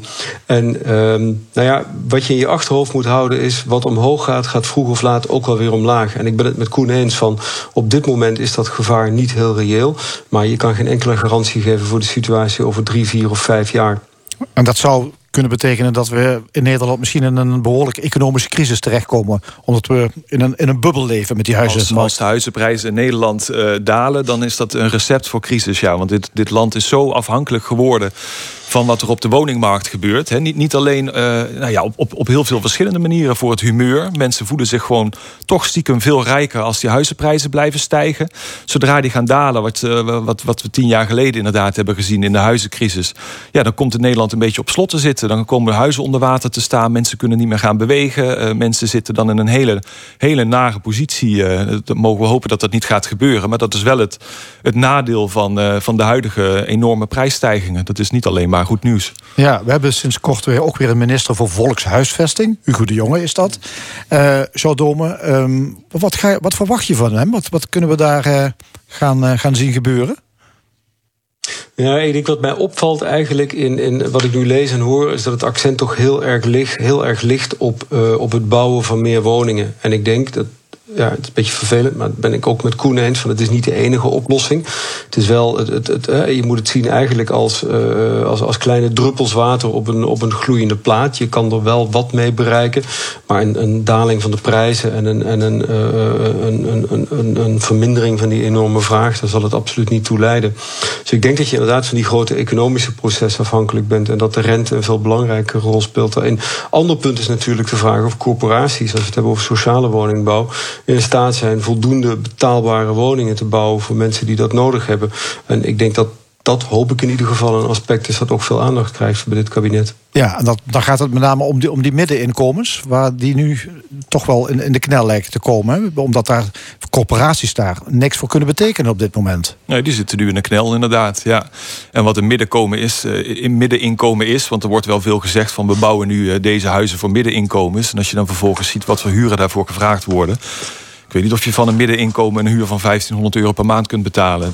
Dat is niet wat ik onder een middeninkomen versta. Nee. Zien jullie veel mensen verhuizen van de Randstad naar andere provincies? Omdat de huizen daar goedkoper zijn. En per slotverrekening, je kunt gewoon heel makkelijk thuiswerken tegenwoordig. Zeker, ja. Dat was echt, die wens die was er al. Ik hoorde dat ook veel collega's, randstedelijke collega's... die hebben er altijd een heel mooi, prachtig beeld bij natuurlijk. Met de provincie. Dat het leven fantastisch is in de provincie... inderdaad. Maar met corona is het pas echt mogelijk geworden... en zie ik toch veel mensen inderdaad de stap maken. In één keer van die plekken die veel te ver weg waren. Ja, ik heb het zelf ook gehad. Hè. Als de media zitten we voor een heel groot deel in Amsterdam. Ik heb erover gedacht van, dichter bij Limburg te wonen... misschien in Nijmegen. Dat was toen, ik dacht van, maar dan ook 1,5 uur... met de trein heen en weer. Maar ja, als je maar 1 of 2 dagen per week op kantoor hoeft te werken... en het voor de rest thuis kunt doen... dat zie je wel dat veel mogelijkheden nu geeft. Dus, en niet voor niets dat de prijzen ook flink aan het stijgen zijn... nu juist buiten de grote steden in Nederland. Koen, een van jouw laatste columns in de Volkskrant... ging over het feit dat de staat tegenwoordig voor alles moet opdraaien. Hè? Voor de watersnood in Limburg, stijgende gasprijzen... transportbedrijven die willen compensatie voor de dure benzine... de auto-industrie voor het tekort aan chips... de overheid als ultieme verzekeraar van alles. Dat loopt de spuigaten uit, vind jij? Ja, dat is nogal wat dat ik dat zeg. Want ik ben helemaal niet zo van een hele kleine overheid. nogal aan de linkerkant. Maar er lijkt wel iets te zijn gebeurd met de coronacrisis, waar het volkomen terecht was dat mensen gecompenseerd worden. Hè. Laat dat duidelijk zijn. Want als de overheid van bovenaf besluit dat het voor de volksgezondheid beter is dat er een lockdown komt, hè, daar kan heel veel voor gezegd worden. Maar dan moet je ook ervoor zorgen dat die ondernemers die daardoor schade lijden en die werknemers, dat die gecompenseerd worden. Ja, het heeft wel 82 miljard euro gekost. Het heeft heel astronomisch veel geld. Het heeft verschrikkelijk veel geld gekost. Ja. Goede nieuws is wel trouwens dat de economie dus nu weer heel hard aan het groeien is. Ja. Het was niet gebeurd als er niet vergoedingen waren gegeven. Maar citaat uit dat stuk van jou: Nederland tuigt een nieuw soort verzorgingsstaat op. Niet alleen voor burgers, maar ook voor bedrijven. Ja, maar het gekke is, wat je dus nu ziet sinds die coronacrisis, is eigenlijk het hek van de dam. Want nu gebeuren allerlei andere dingen. Ook dingen waarvan ik denk van, nou, daar kun je je voor verzekeren. En dan wordt er ook weer naar de overheid gekeken. En als we nu niet oppassen, blijven we voor deze eenmalige ramp die corona was, blijven we nu een soort van steken in een nieuwe manier van doen, waarbij we inderdaad bij alles, elk ongeluk of elk risico eigenlijk wat je zelf hebt genomen, moet de overheid je treffen. Moet de overheid jou helpen. En dat is natuurlijk helemaal niet de bedoeling. Ja, Jean Domen, vind je dat ook? De staat als superverzekeraar. Je ziet hoe het is gebeurd. Het heeft natuurlijk te maken met het feit dat de rente zo ontzettend laag was, dat Nederland lange tijd ook geld toekreeg op nieuwe staatsleningen. Met andere woorden, er stond, waar in het verleden de rente hoger was, dacht de overheid wel 3 keer na voordat ze grote financiële beloftes deden. En nu krijg je geld toe als je het geld leent. En nu krijgt de Nederlandse staat lange tijd geld toe op het moment dat ze leenden. Dus de drempel, je ziet ook dat waar in het begin van de coronacrisis was het Wopke Hoekstra die nog de Zuid-Europese landen, dat was een zeer pijnlijk moment, eigenlijk de les leesde dat ze voor de crisis niet genoeg hadden gespaard, zodat ze die kosten niet konden opvangen. Je ziet dat nu eigenlijk de hele discussie gekanteld is. En ook de Nederlandse overheid kijkt naar wat het Centraal Planbureau voorspelde over. Het was een scenario over de staatsschuld in het jaar 2060. Die enorm oploopt. Dus het hek lijkt inderdaad van de dam. En daar zit een groot risico in. Dat zie je ook aan de fondsen die nu worden opgetuigd. Je kan zeggen, het is prima dat de Nederlandse overheid met in de achterhoofd dat Urgenda-vonnis eindelijk werk maakt van steviger klimaatbeleid. Dat is hard nodig. Maar op het moment dat je een fonds met 35 miljard euro inricht, dan kan ik één ding voorspellen. Dat geld in dat fonds, dat gaat vanzelf projecten zoeken. En daar komen ook mensen komen daar als vliegen op een pot stroop op af. Dus het risico is heel groot dat wanneer dat geld in overvloed aanwezig lijkt, dat je dat als overheid ook gaat lopen vermorsen. En dat is een groot risico. Je moet daar wel, denk ik, zuinig in zijn. En je moet je ook afvragen, wat is de taak van de overheid en wat niet? Nog één ding dat belangrijk is, dat is een goed voorbeeld. We zagen die fors gestegen energieprijzen.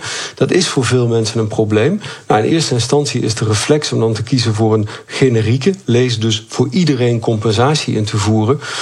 Terwijl je ook kan zeggen, nou, dat doen we alleen voor de mensen die het echt heel hard nodig hebben. Want we weten tegelijkertijd namelijk dat in dat eerste coronajaar, met dank eigenlijk aan die massieve investeringen van de overheid om te voorkomen dat bedrijven omvielen en mensen hun baan verloren, Nederlanders ook heel veel extra hebben kunnen sparen. Dus met name de Nederlanders die wat beter bij kas zitten, daarvan zou je kunnen zeggen, die zijn best in staat om die gestegen energiekosten zelf te dragen. Dat is jammer van hun spaargeld, maar je hoeft niet iedereen in elke situatie volledig te compenseren. Gebruik dat geld nu alleen om de mensen die echt in een slecht geïsoleerde huurwoning zitten, ik noem maar wat, of mensen met alleen AOW in een huurwoning, om die inderdaad te helpen en bijdrage te geven in die energielasten. Ja, over die koopkracht, want daar gaat het dan over van de meeste Nederlanders. Daar is natuurlijk veel discussie over op het moment. Boodschappen worden duurder, de energierekening stijgt. Naar verwachting lees ik getallen van zo'n 2 miljoen mensen die misschien in de problemen gaan komen.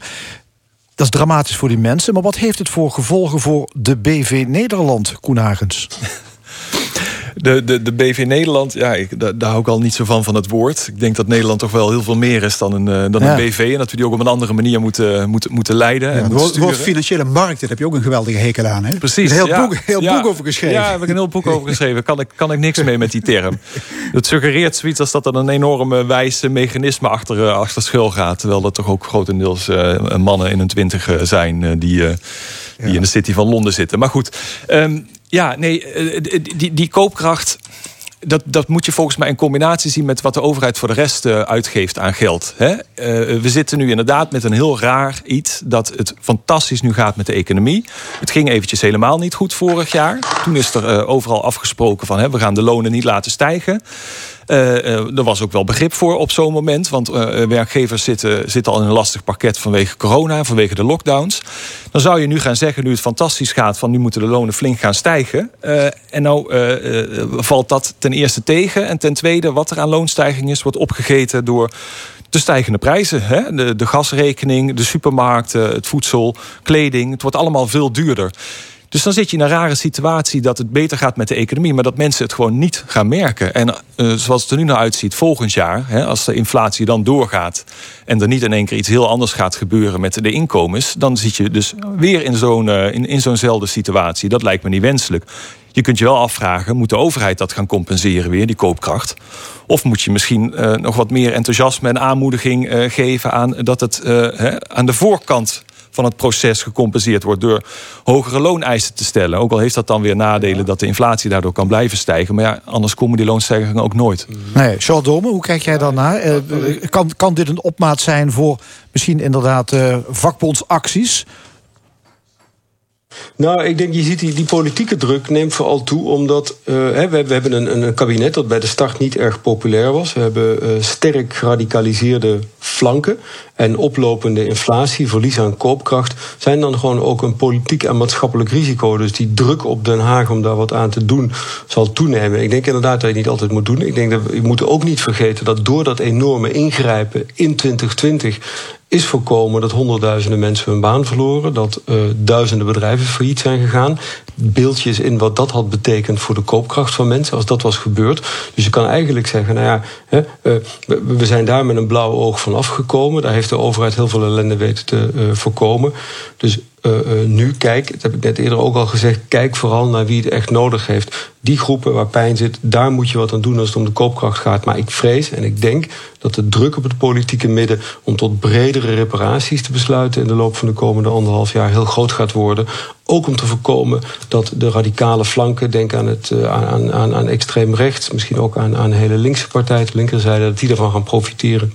Ja, reactie, Koen Hagens? Nou ja, daar ben ik het mee eens. Dat je daar goed naar zou moeten kijken van wie je dan gaat compenseren. En dat moet je ook in zijn verband zien met al het andere geld wat dit kabinet wil gaan uitgeven. Hè?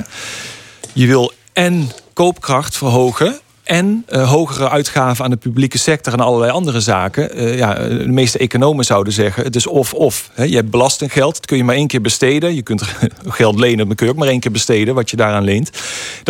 Dat gaat naar de burgers in de portemonnee, of dat gaat naar iets waar we allemaal van profiteren in de zin van beter onderwijs of klimaatbeleid. En om te denken dat dit kabinet en zoveel miljarden kan gaan uitgeven aan al die wat ons allemaal samen aangaat, die publieke sector, het klimaatbeleid en ook nog de koopkracht van iedereen laten verhogen, lijkt me een beetje lastig worden. Oké. Koen Hagens van De Groene en Jean Domen van het FD, allebei economieredacteur. Hartelijk dank voor dit gesprek. En hier is Adamo, Tombe la neige. Tombe la neige, tu ne viendras pas ce soir. Tombe la neige et mon cœur s'habille de noir. Ce soyeux cortège, tout en larmes blanches, branche pleure le sortilège. Tu ne viendras pas ce soir, me crie mon désespoir. Mais tombe la neige, impassible manège.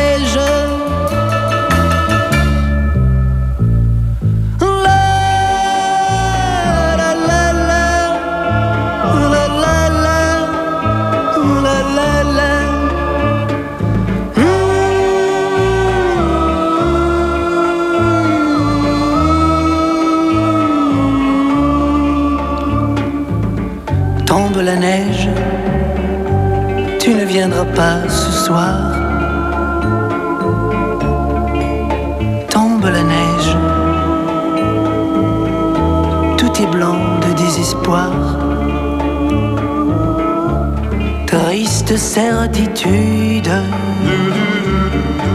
le froid et l'absence, cet odieux silence,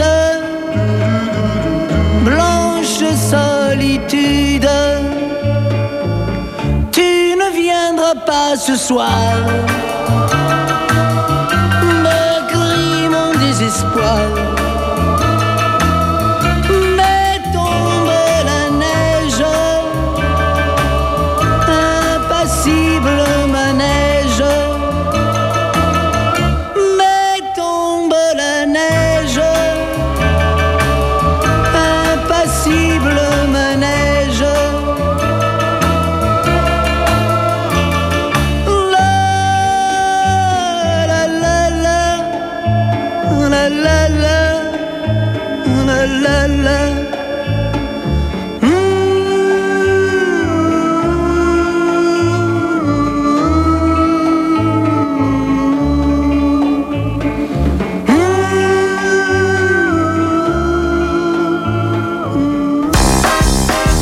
De column.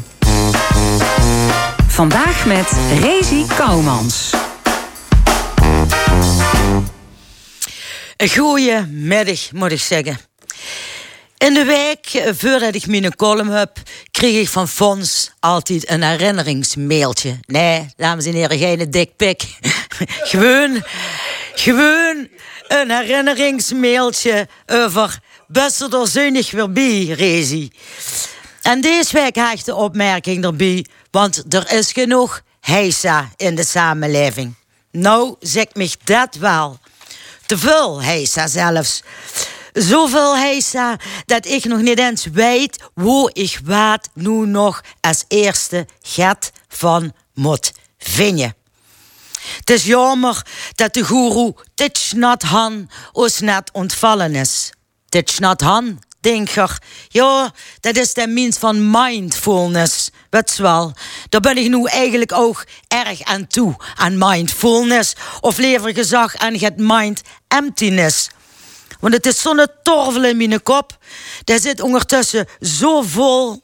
Hoe moest ze dan beginnen? Kijk, het is nu 6 weken geleden dat de Giever let zoet. 6 weken geleden dat Max toch nog wereldkampioen werden. En ik toch weer niet de staatsloterie won. 6 weken geleden dat we weer moesten sluiten. En nog steeds niet weten hoe we aan toe zijn. Dat ik zogenaamde vreun heb verloren aan oeverloze discussies. Dat we over 1G, over 2G, over 3G... dat we het ganse alfabet door hebben gelopen aan zogenaamde varianten van een virus. Hoe moesten dan beginnen, dames en heren? Mam zei altijd, begin bij het begin. Want de A zet, moet ook B zeggen. Dus. Ali B. Marco B. Johnson B. Botterboxen. Boos. Beschuldigingen. Belastingstoeslagenaffaire. Boerenburgerbeweging. Bevingen. Binnenlandse zaken. Bedreigingen. Buitenlandse zaken. Bommen. Brandhaard. Burn-out. Beat the champions, Bo, Botox BN'ers. Bedorven broodje Balbi B-films. Bitcoins, benepen beurs. Beertax, bezopen, boosterbuikje. Besloten begrafenis, broeloft. Burgemeestersbestuur, belachelijk. Burgerlijke ongehoorzaamheid. Boetegewone boetezitting, basta, biliton, bah. Kunnen veresten, bleef door naar de volgende letter. Dit is L.A. De column van Rezi Kalmans. En dit is de stemming van L1. Het opiniepanel van deze week heeft plaatsgenomen aan onze debattafel. We gaan het hebben over seksueel grensoverschrijdend gedrag bij The Voice, de oproep tot burgerlijke ongehoorzaamheid in de Tweede Kamer, een dreigende Russische inval in Oekraïne en de wolf. Ik stel er nu voor marktkoopvrouw Gabrielle Heijnen, communicatiedeskundige Loek Hustings en ondernemer Cor Bosman. Opschudding en beroering deze week over seksueel wangedrag rond The Voice of Holland. Zeker na de uitzending donderdag van het YouTube-programma van Boos. Zonder dag stond er een paginagrote advertentie in het AD met 1 regel. John, het ligt niet aan de vrouwen. Ondertekend door de vrouwen van je bedrijf. Wat vonden jullie van die actie? Gabrielle Heijnen? Ja, ik twijfelde in eerste instantie of het wel daadwerkelijk van de vrouwen uit zijn bedrijf kwam. Dat bleek gezien de reactie van John de Mol wel zo te zijn. Ik denk dat het een goed statement is geweest, want het heeft wel laten zien dat intern aankloppen duidelijk niet kon. Dus ja, ik vond het een zeer, zeer krachtig statement. Ik heb me vooral afgevraagd, wie zou dat betaald hebben? Want dat zijn ontzettend dure pagina's. Hè? Maar waarschijnlijk zal het Algemeen Dagblad daar wel een handje aan geholpen hebben.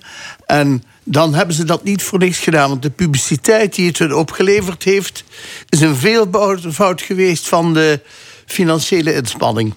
Cor Bosman?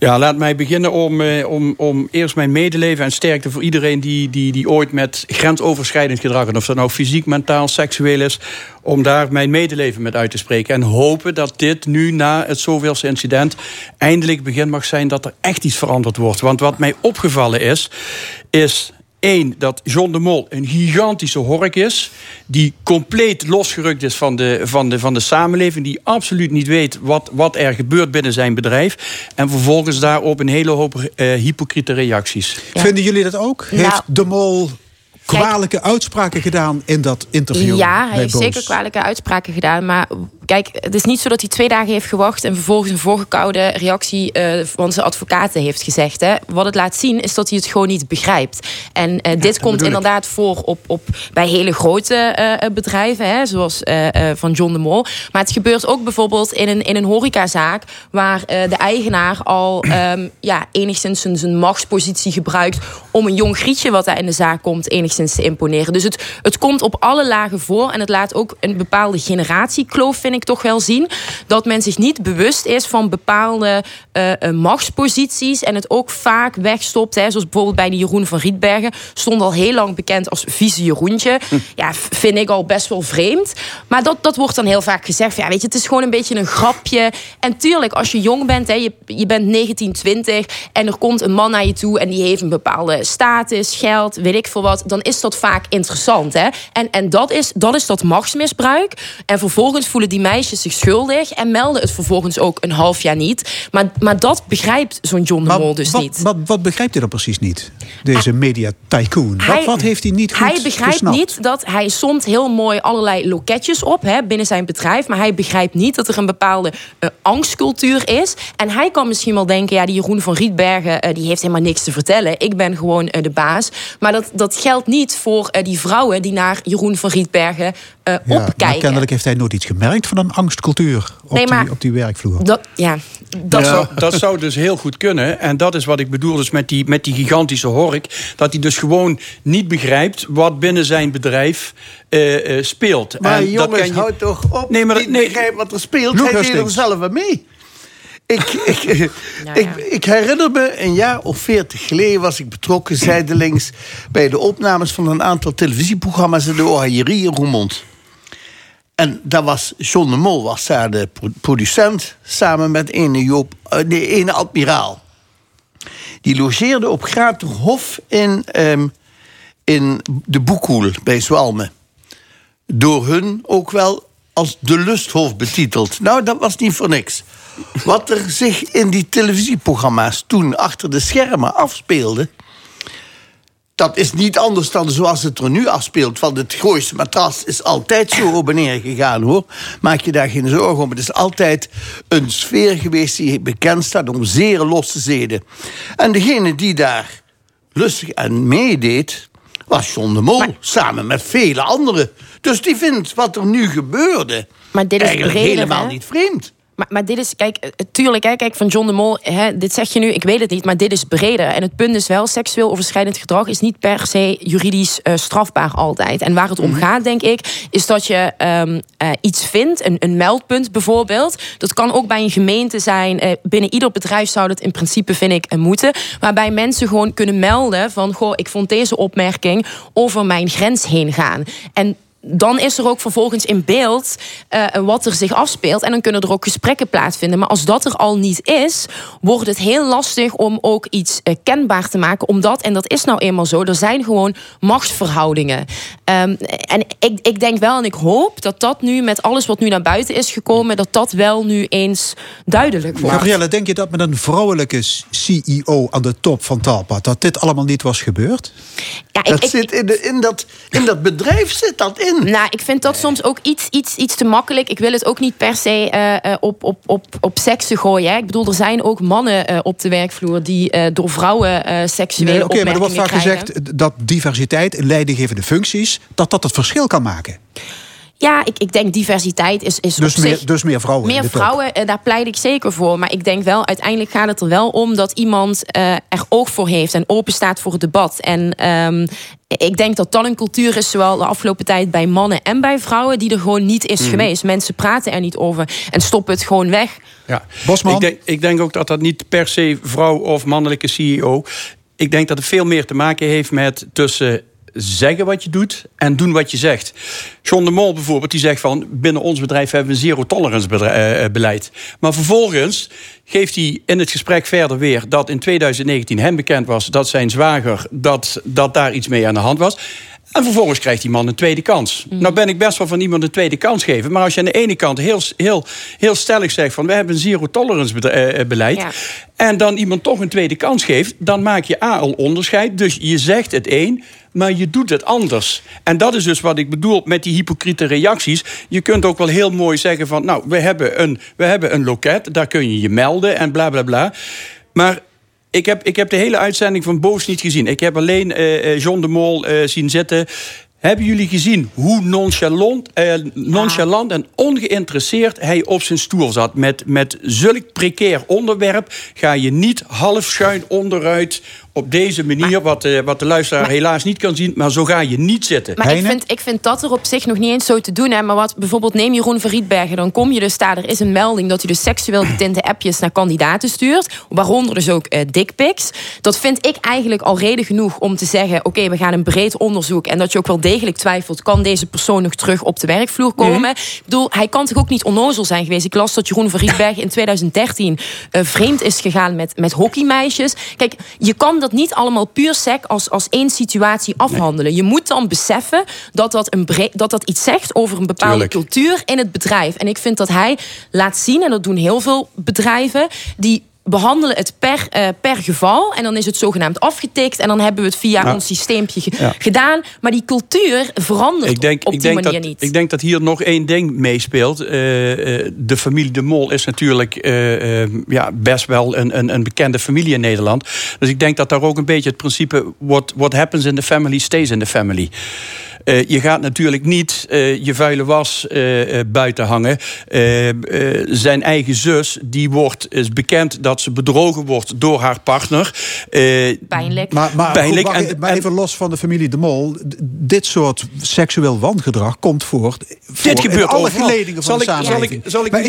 Is het goed dat dit onderwerp nu weer hoog op de debat is opgeleid? Maar het is veel belangrijker, wat gebeurt ermee? Ik heb net gezegd, hypocriete reacties. Maar de nieuwe generatie doet er wel degelijk wat mee. Je ziet die generatiekloof bij John de Mol, daar zie je ook echt het verschil in de nieuwe generatie. 15% van de studenten van de Universiteit Maastricht heeft te maken gehad met seksuele intimidatie. Ja, blijkt uit het onderzoek van vorig jaar. Ik zeg ook niet dat seksueel overschrijdend gedrag niet gebeurt, ook onder jongere generaties. Maar je ziet wel dat bij jongere generaties dat er veel meer dat debat wordt opgerakeld. Mensen zijn veel duidelijker ook in grenzen aangeven. En ik vond John de Mol inderdaad heel erg ouderwets. Zo van, ik heb het niet gezien, dus ik kan het me niet voorstellen, dus dan is het er nooit geweest. Maar dat is iets wat ik niet doe zie wat bij je zegt en zeg niet alleen wat je doet. Corine Ellemeet, beoogd fractievoorzitter van de GroenLinks-fractie in de Tweede Kamer, die reageert op die advertentie. Maar ze gaat wel even voorbij aan het feit dat de woordvoerder in 2017 van de GroenLinks destijds voor aanranding beschuldigd werd. Daar werd niks mee gedaan, totdat het in de publiciteit komt. Vervolgens wordt die man alsnog ontslagen. En vervolgens krijgt hij weer een baantje van een GroenLinks-wethouder in Den Haag. Totdat dat weer lucht komt. Dus aan de ene kant bla bla bla. Aan de andere kant doet het dus alle slachtoffers zijn spijt.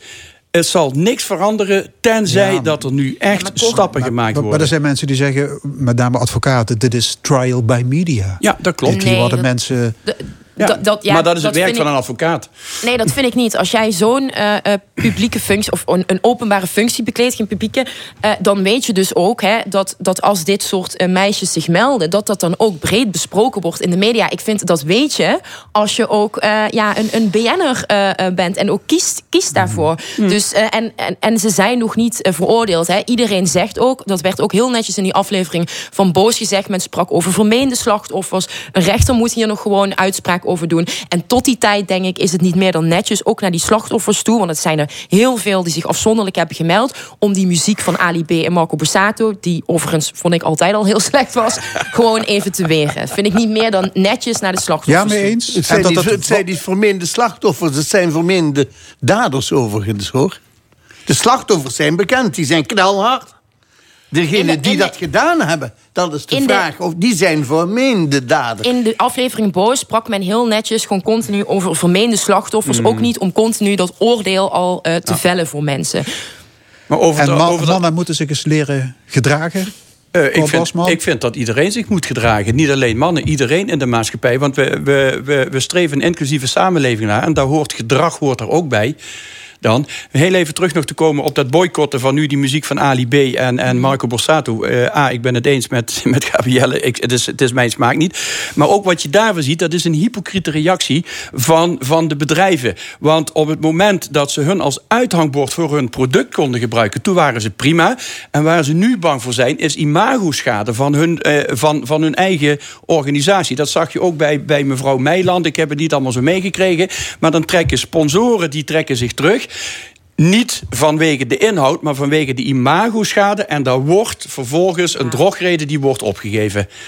Ik vind het hypocriet. En tenslotte zou ik nog willen zeggen, wat niet alleen in het bedrijf van John de Mol, maar in die hele bedrijfstak gebeurde er al tientallen jaren en gebeurt er over 10 jaar nog. Daar verandert niks. Dat vind ik dus wel een heel deprimerend einde van dit onderwerp. Ja, maar ik ben ervan overtuigd dat zo is. Ik hoop wel degelijk dat men dus gaat kijken naar een soort van tussenorgaan eigenlijk. Hè, voordat je naar de politie gaat en het eigenlijk juridisch, dat het strafbaar moet zijn en bewezen moet worden. Daar moet een soort van tussenorgaan zijn. Dat je gewoon kan melden van, u gaat over mijn grenzen heen. En dat er dan ook een gesprek plaatsvindt. Ik denk dat je dan al heel ver zou kunnen komen. Maar je zegt, u gaat over mijn grenzen heen. Nou, weet je... als ik het zo mag zeggen, jonge vrouwen die carrière willen maken en de springplank zien in een persoon die hun daarbij kan helpen, die gaan soms doelbewust...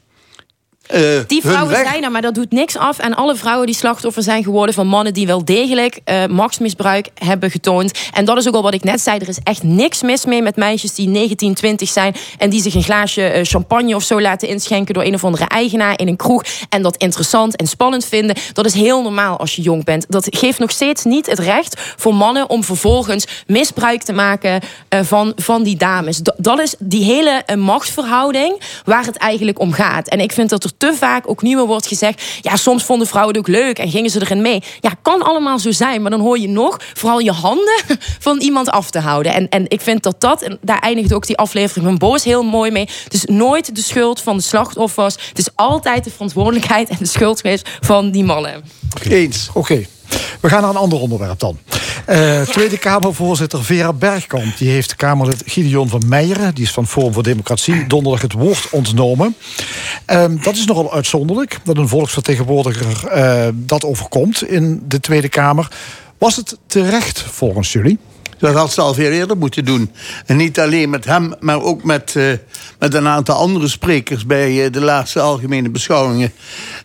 Deze dame zit natuurlijk nog niet zo lang, is nog niet zo lang Kamervoorzitter.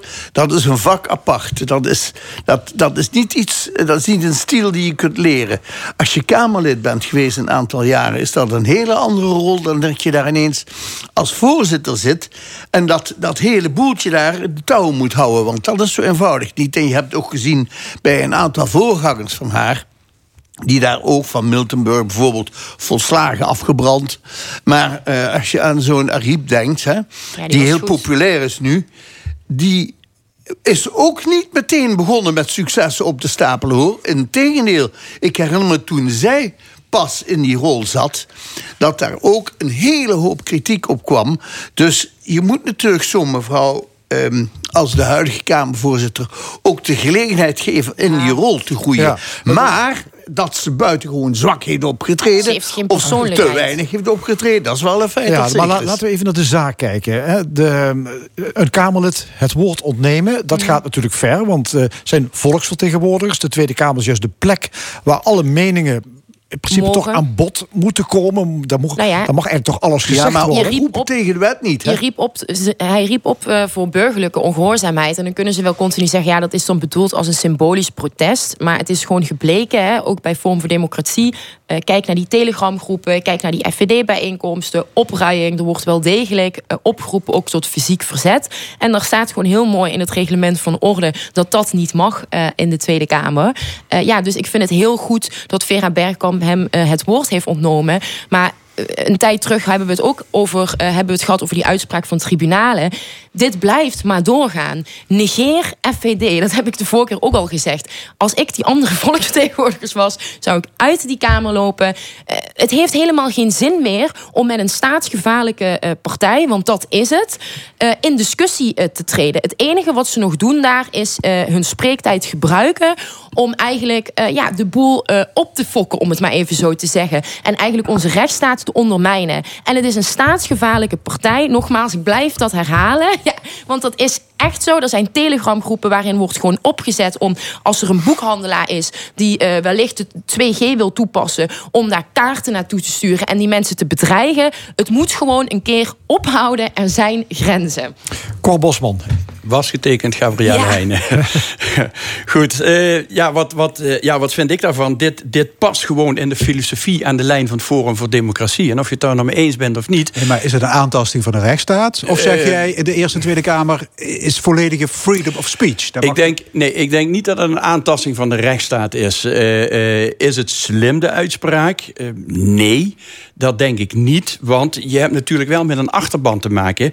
En je kunt de consequenties van jouw uitspraak of jouw oproep, wat het dan ook mag zijn, dat kun jij vervolgens niet inschatten en daar heb je vervolgens ook geen controle meer over.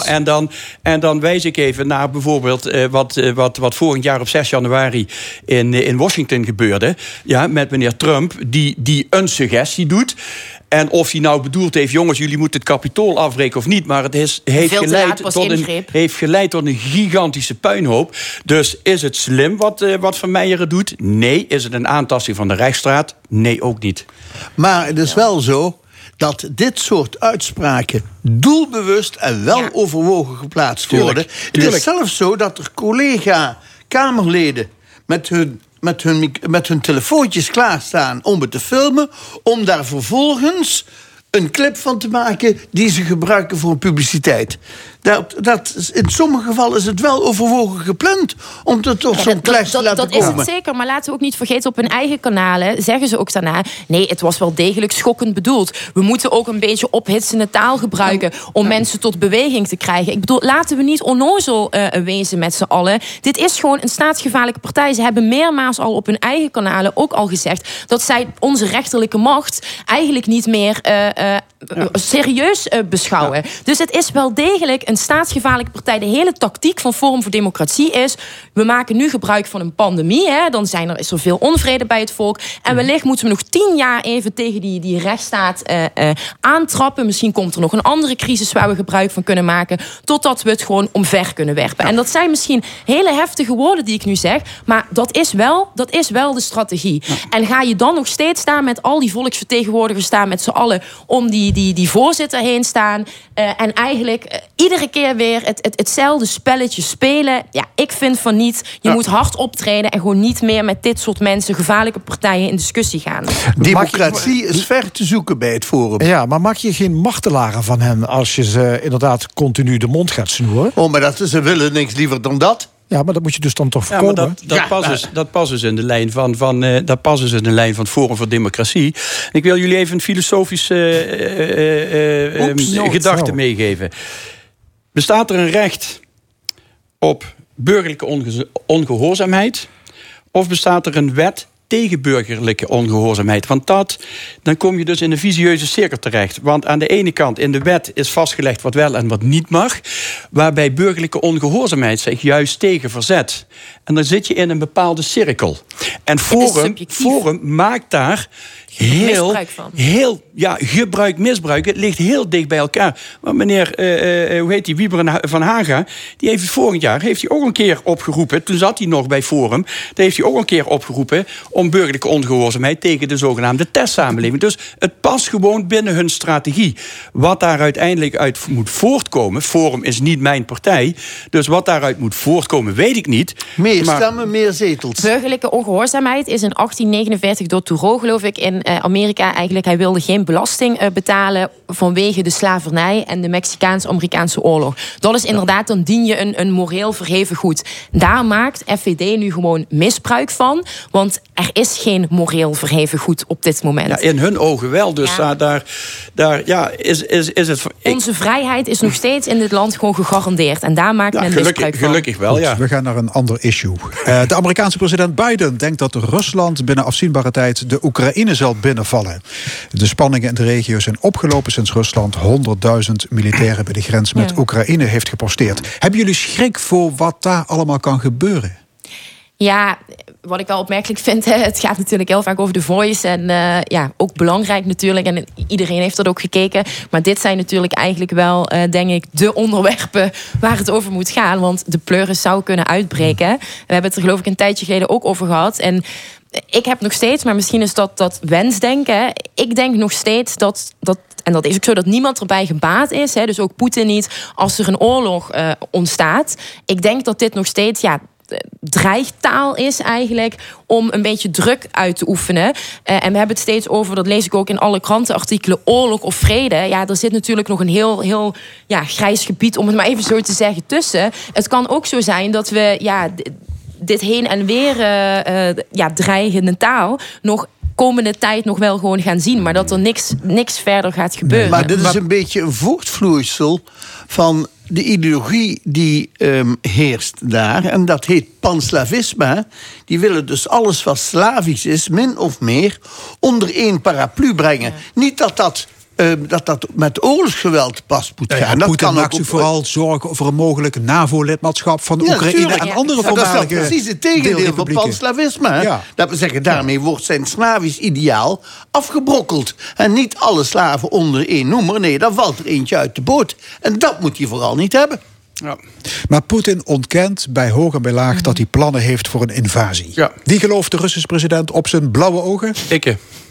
Ja, ik heb het de vorige keer, toen we het er ook al over hadden, ik geloof niet dat het komt tot een militaire interventie.